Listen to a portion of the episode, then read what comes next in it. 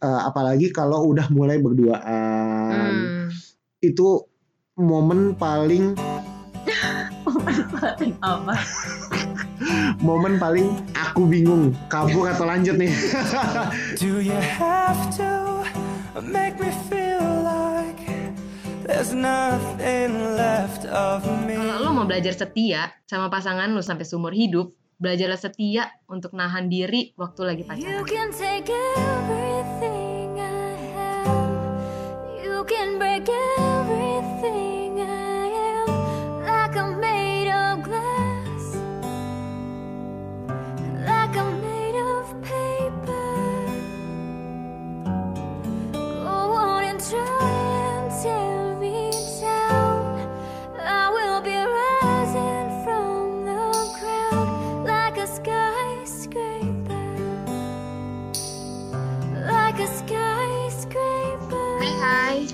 Hello, hello. Kembali lagi di podcast. Mas Venus. Itu mulu ya. Iya, Jadi mungkin kita disclaimer dulu kali Beb ya. Iya. Eh, bahwa pasti teman-teman udah tahu kita mau bahas apa karena ada di judul. Iya bener juga ya Bebe. Kita mau bicarain soal seks. Tema yang aku sih udah pengen bahas banget Beb dari dulu-dulu nih Nah. sebenarnya. By the way Beb, Mm-mm. eh, aku kan pernah nanya di Instastory topik apa sih yang mau dibahas dan seks ini termasuk topik yang favorit sebenarnya. Uhuy. Cuma nggak munculin aja karena nggak enak kan. Kenapa nih? Ada apa dengan seks ini ya? Eh, jadi eh, disclaimer bahwa mungkin pemikiran-pemikiran kita belum tentu 100% eh, akan sama Ya. dengan teman-teman semua. Jadi yuk kita dengerin sama-sama, kita diskusi bareng-bareng. Mm-mm. Kalau ada yang nggak setuju, artinya ya udah kita chill aja gitu. Yoi. Santai aja karena Santai, bisa jadi apa yang jadi per- pertimbangan kita sama pertimbangan teman-teman bisa jadi berbeda. Tapi gua atau kita berani banget nih untuk diskusi terbuka tentang pertimbangan-pertimbangan yang mungkin eh, tidak sesuai atau mungkin berbeda. Ya, Oke, disclaimer dulu nih di awal karena akan panjang nih. Kita ada rencana bikin dua episode bahkan iya, ya. dua episode. Sama kayak Untuk- uang ya panjang. Sama kayak duit ya. Karena seks itu Menarik. menarik. Karena kita suka menyentuh hal-hal yang tabu. Nah, Duit kita udah sentuh, sekarang kita sentuh mari tentang seks. Ready, Beb? ready. Eh, kenapa sih Beb, kita jadi akhirnya nih mau ngobrolin soal seks? Wow. Karena buat aku nggak bisa dipungkiri nih ya, sealim apa pun, selurus apa pun kita yang pacaran, pasti ada hasrat-hasrat itu. Setuju? Ya nggak nggak memandang seberapa rohaninya elo, seberapa dewasanya elo, seberapa masih muda atau udah tua kah, atau itu pasti hasrat itu ada. Hmm. Jadi buat aku kan kita sering banget ngebahas tentang relationship. Nah, seks ini pasti ada di relationship, makanya kita harus bahas juga nih soal ini. Mm-mm. Mm-mm. Gitu. Setuju. Dan aku mau mulai dari seberapa seks itu benar-benar menjadi obrolan yang penting dalam berpacaran. Karena buat aku pribadi, seks itu hmm, sudah ada dari zaman Adam Hawa ya nggak sih? Karena seks itu sebenarnya bukan maunya manusia atau memang itu kan udah dari yang maha kuasa sendiri yang memang sudah ciptakan seks itu sendiri. Iya. Artinya seks itu adalah satu hal yang memang diciptakan untuk dinikmati oleh manusia. Mm-mm. Ya, itu dulu nih makanya buat aku pribadi aku agak nggak setuju mengungkapkan bahwa seks itu tabu. Kalau kita lihat survei itu tuh penyimpangan seksual atau bahkan orang-orang yang sudah melakukan hubungan seksual itu udah semakin dini loh.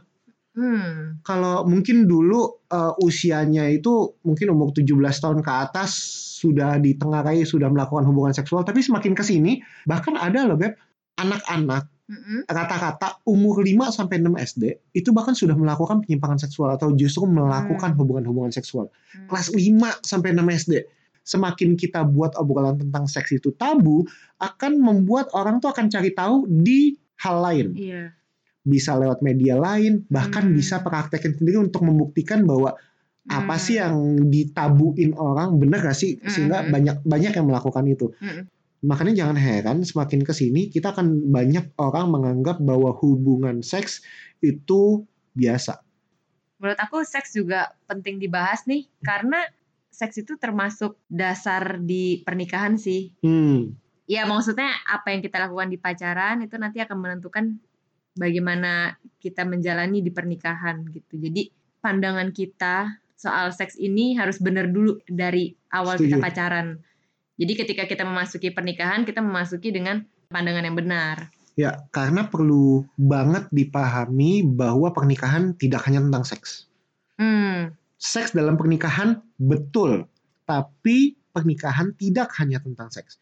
Karena ada respect di dalamnya, ada honoring, Hmm. ada affection, perasaan, kemudian ada cinta kasih Mm-mm. dan ada komitmen di dalamnya Iya. dan banyak hal lainnya. Seks memang salah satunya, tapi bukan satu-satunya. Makanya sangat lucu ketika orang pacaran kemudian bilang bahwa ya kan kita pasti nikah ya udahlah ngelakuin seks sekarang atau atau nanti nggak ada bedanya. hmm, Buat aku beda karena ya memang belum pada masanya. Iya. Nah yang perlu dipahami lagi juga eh, bahwa seks itu berdampak sangat besar hmm, banyak orang ngerasa cuma eh, seks itu cuma urusan fisik. Ya udah, gua melakukan hubungan intim eh, dan that's it. Gue merasakan nikmatan, gue merasakan eh, rangsangan, and Hmm. that's it gitu.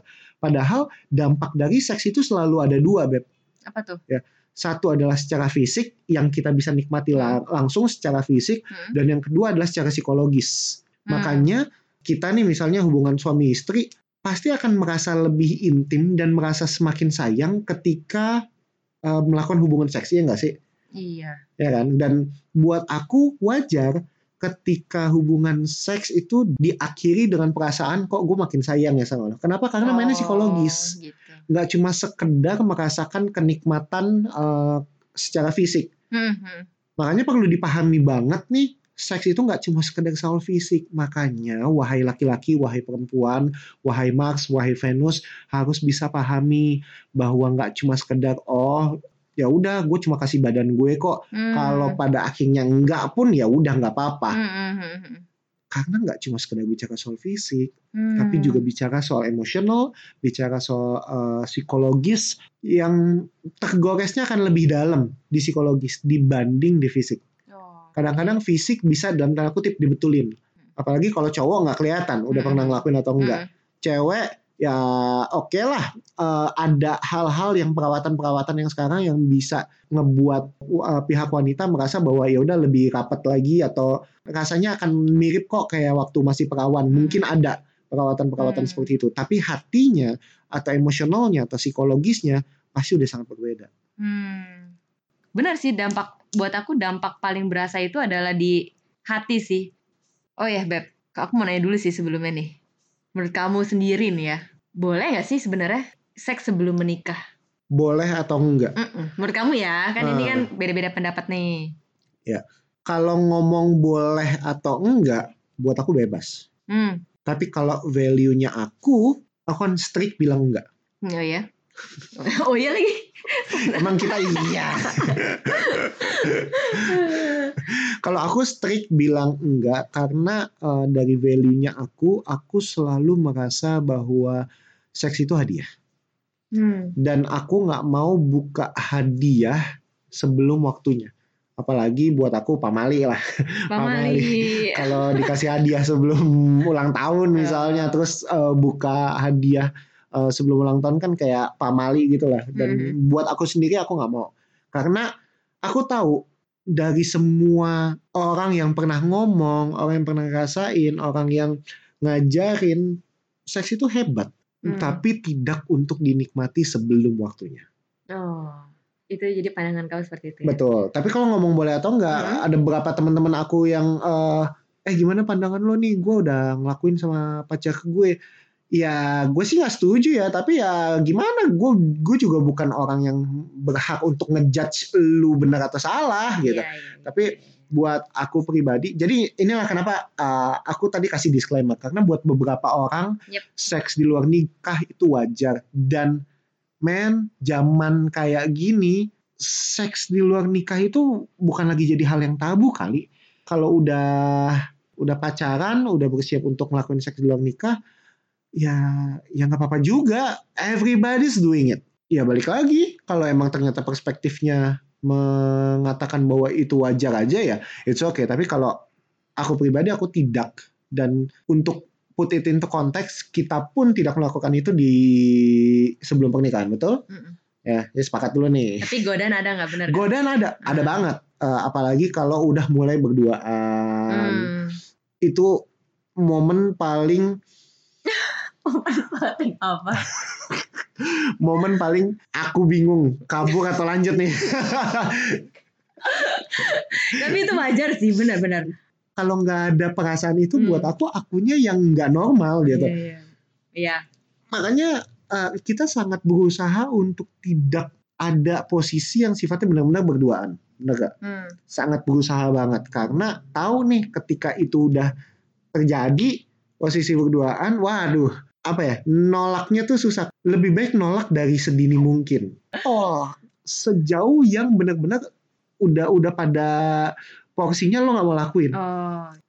Jadi sebenarnya batas tiap orang itu beda ya. batas Maksudnya tiap orang beda kita yang mengenali sendiri apakah dengan seperti itu memungkinkan kita wah kayaknya gue gue tergoda untuk lebih lanjut nih kan. Ya. Nah, itu tentuin batasnya di, di diri kita sendiri. Betul. Dan itu kan sangat bergantung pada value yang kita pegang ya. Iya. Value yang kita anut.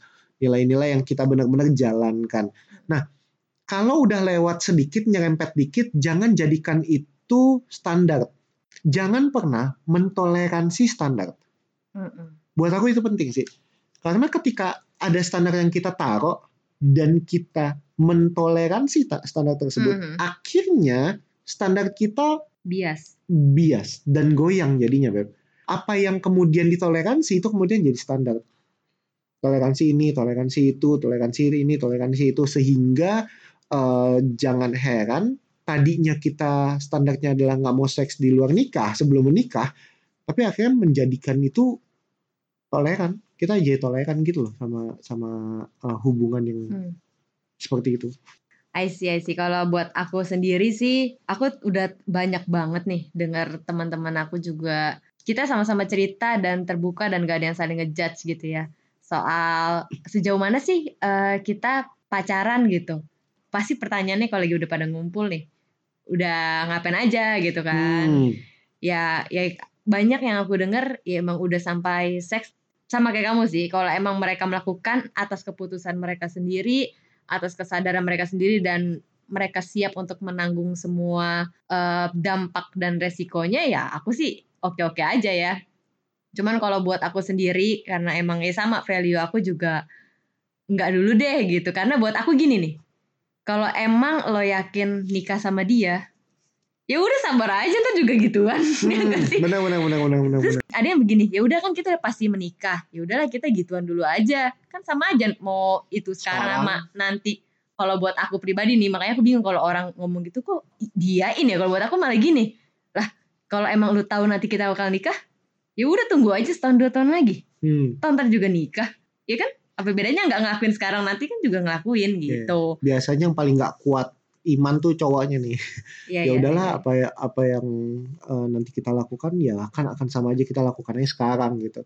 Ya kalau buat aku sih ya ceweknya juga harus bisa tegas sih. Ya lo kalau mau lakuin itu ya nanti pas menikah makanya cepetan nabung. Oh iya. Cepetan lunasin tuh ini Nah. itu, cepetan ngomong ke orang tua gua. Lo kan mau cepetan kayak gitu. Bisa tuh jadi pacuan. Nah, yang yang perlu dipahami juga bahwa harus selalu kembali ke tujuan kenapa seks itu ada. Nah, tujuan dari seks itu sebenarnya cuma tiga. Satu adalah reproduksi, kedua adalah membangun relasi, yang ketiga adalah rekreasi. Rekreasi. Betul. Reproduksi kan memang ya satu-satunya cara supaya kita bisa eh, punya keturunan adalah dengan hubungan seks, benar nggak? Mhm.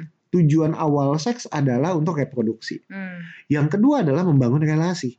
Kita akan semakin intim antara suami dan istri itu karena hubungan seks. Hmm. Yang tadi nggak cuma sekedar terikat secara fisik, tapi juga terikat secara batin, Hmm.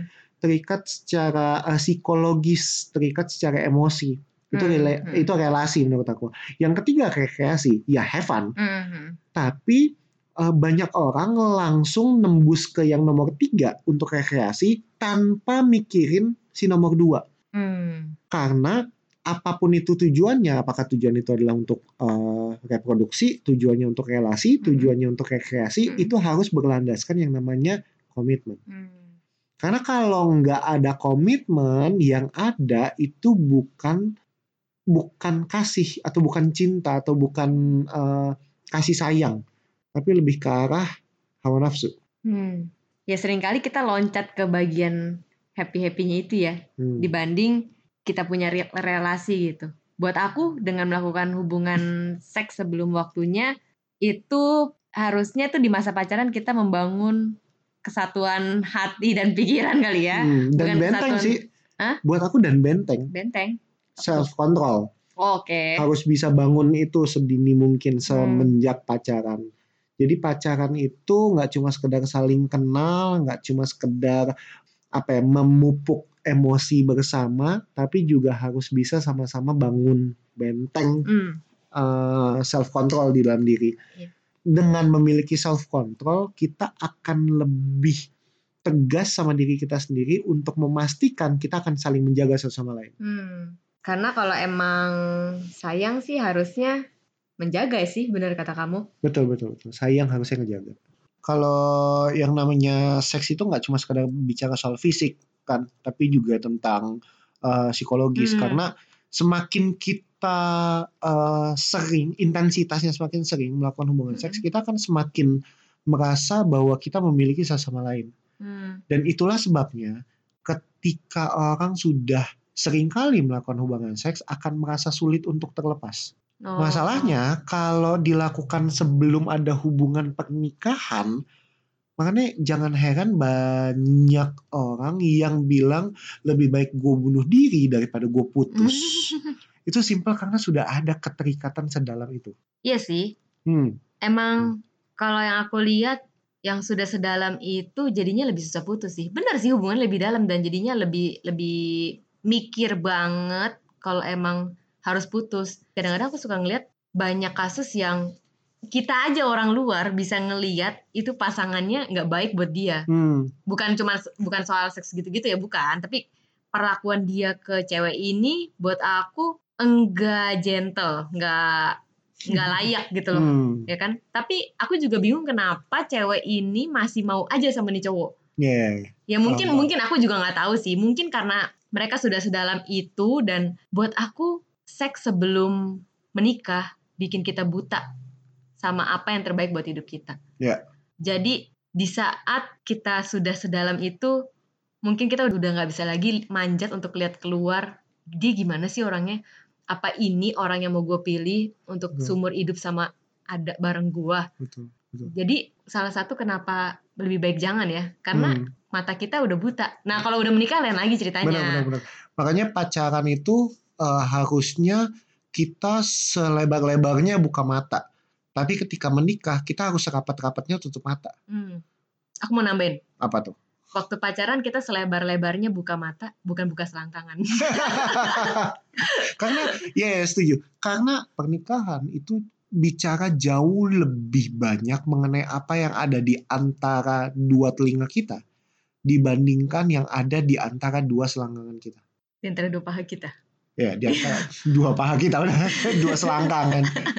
Iya tapi itu Ya, karena seks itu ya dia lebih banyak di dalam kepala kita sih hmm, dibandingin iya. dibandingin apa yang ada di dalam selangkangan kita. Karena kalau kita cuma ngomongin yang di selangkangan mulu dan nggak pernah pakai common sense untuk itu, ya kita cuma bisa nikmatin kenikmatan fisiknya. Hmm, tanpa sebenarnya kita benar-benar tahu alasan kenapa kita melakukan hal itu, apakah ada landasan komitmen atau enggak. Dan hmm, Seharusnya kalau orang dewasa itu berpikir jauh lebih banyak Mm-mm. dibandingkan hanya sekedar uh, menikmati egonya dia. hmm, Karena baik wanita dan pria itu dua-dua punya ego untuk sama-sama menikmati kenikmatan menikmati kenikmatan dan membiarkan egonya dikasih makan gitu loh. oh. Nah, ketika kita masih egosentris bahwa apa yang gue pengen harus dilakuin, apa yang gue pengen harus dilaksanain, Hmm. apa yang gue pengen harus gue terima, Hmm. ya akan susah. Apalagi ketika ada konflik dan lain sebagainya. Apa yang melandasi hubungan itu supaya hubungan itu tetap berjalan.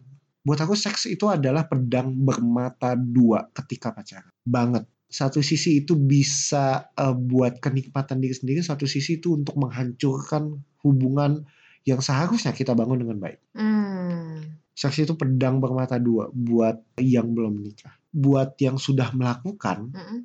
buat aku ya harus punya self control dan beraniin diri bilang untuk stop sampai akhirnya ke jenjang pernikahan Bisa nggak sih tapi? Soalnya kan kadang udah tergantung gitu nggak sih? bergantung nah itu dia aku itu kan dulu kan pecandu rokok Mm. walaupun aku tahu rokok itu nggak baik karena aku nikmatin itu secara fisik buat aku nggak ada apa ya nggak ada powernya kata-kata Hmm. orang lain yang menyatakan bahwa rokok itu kayak nggak sehat tahu rokok itu eh, bikin lo begini begini begini tahu Mm-mm. mendingan jangan rokok deh. Susah beb. Karena buat Hmm. aku ya aku udah ngerasain kenikmatannya. Tapi ngomong bisa nggak menghilangkan kebiasaan merokok? Ya bisa banget. Mulainya dari mana? Mulainya dari self control Hmm. benar-benar kontrol diri sendiri benar-benar eh, ngerasa berani untuk siksa diri sendiri bilang enggak dan justru mensubstitusi itu dengan yang lain mengganti itu dengan yang lain sehingga aku eh, bisa bilang bahwa sekarang aku sama sekali nggak bisa sentuh rokok nggak enak buat aku Hmm. ya. Nah, kalau untuk seks ya agak sedikit jangan se ekstrim itu. Artinya se ekstrim itu apa? Jangan sampai berpikir bahwa seks itu nggak enak. Seks itu tetap enak, ya. Mm-mm. tapi harus bisa dikontrol waktunya kapan yang tepat. Hmm. Kalau emang ternyata waktunya yang tepat adalah setelah pernikahan, tahan sampai pernikahan. Jadi sebenarnya nggak ada kata terlambat ya. Nggak ada kata terlambat. Jadi please jaga diri, sayangi diri, dan aku selalu pikir bahwa cuma ada dua cara untuk membuat pengendalian diri dalam bidang seksual di masa sebelum pernikahan itu bisa berhasil. Hmm. Dua hal itu adalah satu kenali, dua lindungi. Kenali, lindungi. Kenali dan lindungi. Kenali apa simptom-simptom atau gejala-gejala yang membuat kita eh, merasa nggak kuat iman. ya. Dan juga kenali apa bahaya-bahayanya justru eh, Hmm. ketika kita nggak kuat iman atau kita nggak bisa eh, mengontrol diri kita. Yang kedua adalah lindungi sebisa mungkin, sejauh mungkin eh, supaya kita nggak terlibat dalam hadiah yang harusnya kita terima setelah pernikahan dan kita kayaknya nggak kuat untuk buka itu sebelum pernikahan. Buat aku selalu kenali simptom-simptom apa, gejala-gejalanya apa, pada kondisi seperti apa, dan lindungi se- sedini mungkin dan sebisa mungkin uh, untuk kemudian kita bisa nikmati pada waktunya. Hmm. Kenali Lindungi. dan lindungi. Baiklah. Sebenarnya kenapa orang lebih pada ngejar seks pas sebelum menikah adalah karena seks itu sebenarnya lebih menarik, lebih menggairahkan ketika dilakukan sebelum pacaran. Karena Eh, diam-diam sebelum pacaran, sebelum menikah maksudnya. sebelum pacaran. Wah, serem banget ya. Iya benar-benar. Segala sesuatu terasa lebih challenging dan menggairahkan ketika itu dilarang Dan sih? dilakukan diam-diam. dan dilakukan diem-diem. Wah, itu gila. Eh, sensasinya beda banget sama Hmm. apa yang Oke. sebenarnya udah resmi. Kalau kita ngomong sensasi, betul. Mm-mm. uh, akan merasa lebih apa ya menggairahkan dan menyenangkan karena ada sensasi deg-degannya. Ya. Hmm, deg-degannya. Tapi kalau kita ngomong the truth, bagaimanapun itu benar-benar nggak tepat. Uh, kalau kita mengejar sensasi, ya pada akhirnya kita akan selalu jadi bulan-bulanan delusi. Kita akan berpikir bahwa uh, ya nggak apa-apa lah, ya dikit doang kok, Hmm. ya kan pakai kondom. Hmm. Itu buat aku pernyataan-pernyataan yang salah kaprah sih. Hmm. Satu, kondom itu bisa melindungi kamu dari penyakit fisik, HIV dan lain sebagainya. Tapi itu nggak bisa mencegah kamu dari sakit emosional. Hmm. Karena kalau udah hubungan seks yang tadi aku bilang, itu sudah keterikatannya tuh udah dalam. Dan itu nggak bisa disembuhin hanya sekedar orang pakai kondom atau nggak ketika ngelakuin hubungan seks. Mm-mm. Dia ketika pacaran dan cuma bilang nggak apa-apa kok kan pakai kondom. Ya iya mungkin, tapi seberapa kita siap bilang bahwa ya gue kasih semua emosi gue dan psikologis gue ke lu dan seberapa siap kita ketika kita udah kasih sebagian dari kita diri kita ke orang lain dan ketika orang lain itu ninggalin kita seberapa siap hidup kita dan diri kita itu menerima semua konsekuensi itu That's true. Eh, jangan dibiasain juga sih. Nih, kayak yang tadi aku bilang, seks itu lebih menggairahkan dilakukan sebelum menikah karena ada rasa deg-degannya benar gak Beb tadi? Hmm, Ada sensasinya itu. Nah, buat aku itu akan berlanjut sampai kita menikah loh. Hmm. Maksudnya gini, kamu merasa mendapatkan sensasi yang lebih besar ketika melakukan sesuatu yang dilarang dan kamu membiasakan itu. Ya. Nggak ada jaminannya ketika menikah, kamu nggak melakukan segala sesuatu untuk memuaskan hasrat kamu yang lebih besar dengan sesuatu yang dilarang. Nangkep nggak? Kalau memang kita udah ngebiasain diri nih, wah gila, nikmat banget gila nih kalau misalnya melakukan sesuatu yang dilarang dan kalau ketahuan orang wah gawat nih gitu kan. Iya pas menikah buat aku juga besar kemungkinannya akan bosan sama pasangan Serius, karena iya, karena jujur aja nih ya, ini kita buka sedikit soal episode selanjutnya nih, Hmm. Men- eh, seks setelah menikah ya. Hmm. Sejujurnya setelah menikah itu awal-awal seks adalah hal yang kayak wow ini yang gue tunggu-tunggu gitu kan. Ya, betul. Tapi setelah berjalan 1-2 tahun itu jadi hal yang biasa Hmm. sebenarnya. Hmm. Dan gak ada lagi sensasi-sensasi yang mungkin didapat waktu di awal-awal atau sensasinya nggak sebesar ketika hal itu dilakukan sebelum menikah. Ya. Nah, kita otomatis lama-lama mungkin kalau udah terbiasa dengan sensasi yang besar itu akan lama-lama bosen. Terus ya mungkin akan cari sensasi yang lebih besar dengan cara melakukan hal terlarang seperti Hmm. cari orang lain Ya. yang bukan istri atau suami kita. Jujur aja, kenapa selingkuh lebih seksnya lebih menyenangkan dibandingkan sama suami sendiri? Karena deg-degan itu tadi. Karena terlarang, Iya, karena iya, iya, terlarang. iya. Iya, itu iya, yang iya, bikin iya. gila gue puas banget sama nih cewek atau nih cowok Hmm. gitu kan. Kalau lo mau belajar setia sama pasangan lo sampai seumur hidup, belajarlah setia untuk nahan diri waktu lagi pacaran. self control, betul. Hmm. Ketika kita berhasil melakukan self control ketika pacaran, itu juga yang jadi modal, modalitas kita punya self control ketika kita menikah.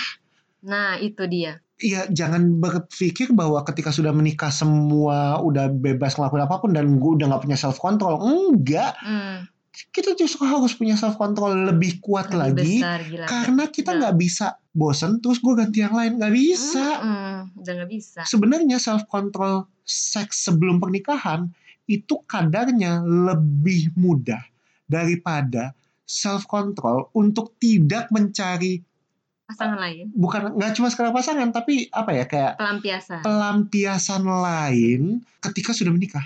Buat aku, kalau berhasil menyelesaikan level self control atau menjaga self control ketika pacaran, harusnya itu juga bisa jadi modal kita akan bisa punya self control ketika kita menikah. Mm-mm. Baguslah kalau sebelum menikah nahan-nahan supaya nggak ngelakuin aneh-aneh gitu sebelum menikah karena pas menikah lo akan ngerasa satu titik di mana titik jenuh, titik bosan bukan ketika melakukan hubungan seksnya karena lo cuma melakukan pada satu orang yang sama. Mm-mm. Itulah bahayanya ekspektasi dalam seksualitas. Nah, Nah, semakin kita banyak expect dan kita melakukan itu dalam kondisi dalam tanda kutip terlarang, itu akan jauh lebih nikmat sih. Iya. Itu Ekspektasi setuju. plus terlarang. Wah, Waduh. Enak mantap. banget sih. enak banget. Tapi kalau kita kalah sama itu, apa jaminannya ketika kita menikah nantinya? Self control itu tetap ada dalam diri. Selalu punya self control yang sebegitu kuatnya karena seks itu hebat, Hmm, tapi nggak untuk dilakukan sebelum waktunya. yaps, betul. Nah, itulah kenapa kita harus ngerti nih, Beb, tahapan-tahapan dalam pacaran. Hmm, Sama kayak kita ngundang atau kita terima tamu di rumah mm. kita, itu kan ada tahapannya sendiri kan. mm-mm, Ada tahapan pintu gerbang, mm. ada tahapan teras, ada tahapan eh, ruang tamu, ada tahapan ruang makan, ada tahapan ruang tidur. Kita nggak bisa tiba-tiba terima tamu langsung masuk ke ruang makan kan? Nggak bisa kan kita langsung tiba-tiba punya tamu kita masukin ke ruang tidur kan? Itu selalu akan ada sequence-sequence tertentu. Nah, Hmm, Kita harus bisa strict bahwa yang namanya pacaran itu stop di ruang mana hmm, gitu. Jadi jangan bablas. Ruang tidur itu hanya untuk segitu dalamnya. Walaupun kita bisa bilang bahwa ya tapi pacar gue udah tahu kok semuanya tentang gue kelemahan gue sehingga menurut gue nggak apa-apa kok masuk ke ruang tidur dalam tanda kutip nggak bisa karena belum ada komitmen di sana kalau udah beraniin diri masuk eh, orang yang kita kenal itu masuk ke ruang tidur artinya sudah harusnya sudah ada komitmen di dalamnya gitu harus ngerti fase-fase itu sih menurut Hmm. aku Beb. gini bisa nggak menikmati setiap fase bisa banget tapi jangan sampai kebablasan Di zaman sekarang sih udah banyak banget yang melakukan hubungan seks sebelum menikah. Kayaknya hampir rata-rata deh ya kalau emang udah pacaran lama apalagi. Kalau kata orang ya dua tahun lah masuk dua tahun. Tapi walaupun semua orang melakukan itu, walaupun itu terlihat normal di mata semua orang, bukan berarti itu hal yang benar. Sebenarnya semuanya itu kembali lagi ke hati masing-masing. betul Karena value setiap orang beda. Benar yang tadi kam- eh, Frankie bilang di awal bahwa ya mungkin value dan prinsip kita nggak sama dengan teman-teman gitu kan. Jadi ya balik lagi selama melakukan itu dan ada rasa bersalah di situ, mungkin sebenarnya hati kecil kita udah negur kita nih gitu. Hmm, setuju sih Gitu sih maksudnya balik lagi ke diri masing-masing sih. Udah Hmm. sama-sama dewasa dan seharusnya orang dewasa bertanggung jawab atas setiap tindakan yang dilakukannya. Dan jangan ngeluh ketika putus atau ketika nggak jadi atau ketika ada masalah dan lain-lain. Intinya masalah pas pacaran banyak nih yang kisahnya berantem dan diakhiri berbaikan dengan hubungan seks. Buat aku nggak menyelesaikan sih berantem terus diakhiri dengan hubungan seks karena buat aku ya itu nggak kelar masalahnya terus tiba-tiba dikelarin secara fisik padahal yang lagi berantem itu hati dan pikirannya Hmm. gitu. Ya, seks itu tidak pernah diciptakan untuk merusak. Seks itu selalu diciptakan untuk keintiman. Jadi, kalau dalam hubungan kita, eh, seks itu sudah merusak, baik Hmm. itu emosi, psikologis, eh, keintiman, buat aku bukan diperuntukkan untuk itu. Mm-mm. Jadi, kalau itu sudah ada seks untuk merusak, artinya ada yang salah dengan hubungan kita terhadap seks itu sendiri. Jadi, kalau karena seks tiba-tiba kita nggak mau putus, itu udah salah. Karena seks kita jadinya harus sama dia, itu udah salah. Mm-mm. Karena seks kemudian kita merasa bahwa kita milik dia, eh, nggak ada lagi kata pisah, udah pasti salah. Mm-mm. Ha, karena harusnya seks itu dilandaskan dengan keintiman dan komitmen. Save it until your marriage. Iya. Buat yang sudah pernah no judgment, lu tahu apa yang lo rasain, lu tahu eh, bagaimana itu mengganggu hati nurani lo. Kalau itu yang lo rasain, so please jaga kontrol diri lo karena modalitas kontrol diri yang sama itu yang dibutuhkan banget waktu menikah. Tapi kalau lu sudah melakukan hubungan seks di luar nikah dan lu merasa bahwa I'm fine, gua nggak merasa eh, ada Beban. beban sama sekali gue merasa bahwa ya itu juga uh, tidak mengganggu gue tidak mengganggu perasaan gue psikologis gue mana-mana aja emosi gue santai-santai aja iya no judgment kalau emang lo merasa seperti itu iya sudah berarti kita memang berbeda aja gitu loh ya Iya. kita tetap chill kita tetap temenan Chill. Tapi ya memang beda value aja itu sih ya hargailah diri sendiri, hargai orang lain, hargai hargai pasangan karena cinta itu respect. Ya. Beda nih antara cinta sama nafsu nih. hmm. love and lust Love and lies. Kalau love melakukan sesuatu berlandaskan kepentingan orang lain mungkin ya. Tapi Hmm. kalau misalnya las ya asal gue seneng aja gitu. Ya. Dan sering kali banyak seks di luar nikah itu dibungkus dengan pernyataan because I love you. Tapi kalau emang ternyata nggak dikasih dan marah dan kemudian uh, memaksa bahwa itu tetap harus dikasih karena gue cinta sama lo. Kalau lo cinta sama gue buktiin dong. No, berarti itu kan cinta. Itu adalah nafsu. Dan jangan pernah melakukan itu hanya sekedar nafsu karena apa ya susah berhentinya kalau hanya dilandasi dengan nafsu belaka. Iya. Aku keinget nih sama cerita temen aku mungkin bukan soal seks yang eh, hubungan intim di kasur gitu ya. Mm-mm. Tapi dia lebih ke arah pacarnya itu sering minta foto menjurus, Hmm. foto eh, dengan baju terbuka Hmm, gitu, hmm, video hmm. call sambil memperlihatkan tubuhnya. Hmm. Kalau kamu nggak nyaman untuk melakukan itu, beranilah bilang enggak. Ya. Karena buat apa takut dia marah kalau sebenarnya dia sendiri nggak respect keputusan kamu untuk nggak ngasih foto, video apa pun yang dia minta itu. Hmm. Cinta itu dua arah.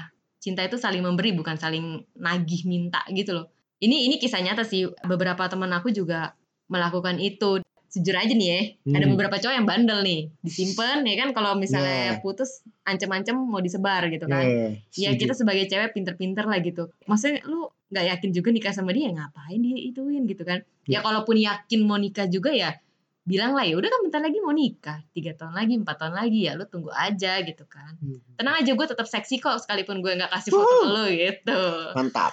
Hmm. beranilah untuk say no Please pakai common sense. Please pakai logika. Jangan cuma sekedar buta dengan perasaan. Karena seks itu bicara hati, keintiman, dan komitmen. Nggak cuma sekedar kenikmatan fisik belaka. Mars, please taruh otak lo di tempatnya. Jangan cuma sekedar otak lo di selangkangan. Karena konsekuensi dari seks di luar nikah itu jauh lebih besar. Dan nggak cuma sekedar uh, imbasnya ke perempuan, tapi juga imbasnya ke elu. Benih yang ada di apa di badan lo itu disalurkan kepada orang lain dan emosionalnya itu udah saling mengikat. Mars, please taruh otak lo di tempatnya. ya. Dan Venus, pastikan satu hal bahwa lu bukan komoditas. Lu bukan barang. Lu bukan cuma sekedar tempat uh, untuk dinikmati lu harus punya sense bahwa lu tuh juga harus menikmati tanpa ada embel-embel apakah dia marah atau enggak eh gue kasih gua kalau gua nggak kasih ini nanti dia makin sayang sama gua atau enggak no tanpa ada embel-embel itu lo deserve untuk menikmati seks secara utuh jangan biarkan para Mars bilang kalau lo sayang sama gua buktiin dong dengan cara kita melakukan hubungan seks no jadi please Venus jaga diri baik-baik, awasi eh, dan lindungi apa yang ada di dalam diri kalian. Mars, Venus, enjoy your season of life. Ketika memang seasonnya adalah pacaran, nikmatin pacaran. Jangan berusaha untuk mengambil kenikmatan pernikahan dibukanya di fase pacaran. Biarkan itu jadi kado ketika kalian menikah nanti. So enjoy pacaran, pegang value yang benar, enjoy. wah seorang Mars bisa menasihati Venus kita berdua juga pacaran tiga tahun dan bukan perjalanan yang gampang untuk menjaga apa yang jadi value kita gitu ya. Ya. Kita juga nggak sempurna sih sebenarnya dalam menjalani itu jujur aja Hmm. karena buat aku kayaknya kalau kita ngomong gini kesannya kita udah melakukan semuanya sesuai dengan apa yang kita renca- rencanakan di awal. Sebenarnya enggak juga. Jadi kita berdua sama-sama ngerti nih betapa beratnya menahan diri ketika pacaran.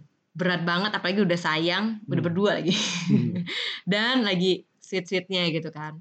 Iya berat benar, tapi percayalah semua itu bisa gitu. Dan emang selalu ada harga yang dibayar sih untuk untuk nahan itu semua. Ya. Kalau kamu tahu mana yang terbaik, lakukanlah karena jujur deh, isi pacaran tuh bukan soal ngomongin berduaan, ngapa-ngapain, enak-enak gitu kan, enak-enak bukan cuman itu isi pacaran gitu itu ntar dilakukan di menikah lu sampai bosen sampai umur 70 sampai lu menopause bakal lama banget waktunya pacaran kan cuman 2 4 tahun 5 tahun gitu kan. Ya lima tahun itu pakailah untuk mengenal satu sama lain lebih dekat lagi. Untuk masalah seks itu lu masih punya waktu panjang. Justru masa pacaran itu adalah yang paling penting. Kenal satu sama lain prinsip hidup dia apa tujuan dia apa planning dia ke depan apa sifat dia gimana, masa lalu dia gimana, itu yang harus harus lebih dikenal sih. Yang tadi Frankie bilang, setiap fase kehidupan ada porsinya masing-masing. Betul. Dan intinya, satu lagi pesan yang terakhir, ketika sudah melakukan hubungan seks sebelum nikah, bu- bukan berarti kamu harus menikahi orang itu. Jadi, kalau memang dia bukan yang terbaik dan kamu rasa nggak bisa hidup 50 tahun, 60 tahun, 70 tahun sama dia, better diputusin dari sekarang, diudahin dari sekarang, nggak peduli lo udah pernah ngapain aja sama dia, it's okay, akan ada banyak orang yang di luar sana yang pikirannya terbuka dan bisa terima kita padanya. Dan masa lalu kita nggak pernah menentukan masa depan kita kalau kita benar-benar mau berubah. Jangan pernah memutuskan segala sesuatu hanya karena kita sudah pernah melakukan itu. Oke, ini mungkin yang kita bahas mengenai seks sebelum menikah ya. Ya. Di episode selanjutnya mungkin kita akan bahas lebih terbuka lagi soal seks setelah menikah. Hmm. Uh, itu yang mungkin ditunggu-tunggu sama pasangan yang mau menikah ya. Ya itu aja sih. Kalau emang berguna untuk kalian, monggo di-share dan kalau emang ada statement-statement yang tidak setuju, boleh didiskusikan ke Instagram kita ya. At Mars Venus underscore Podcast. Iya. Tunggu episode selanjutnya mengenai seks di pernikahan. Oke, see you guys. See you on the next podcast. Bye. Kini ku datang jangan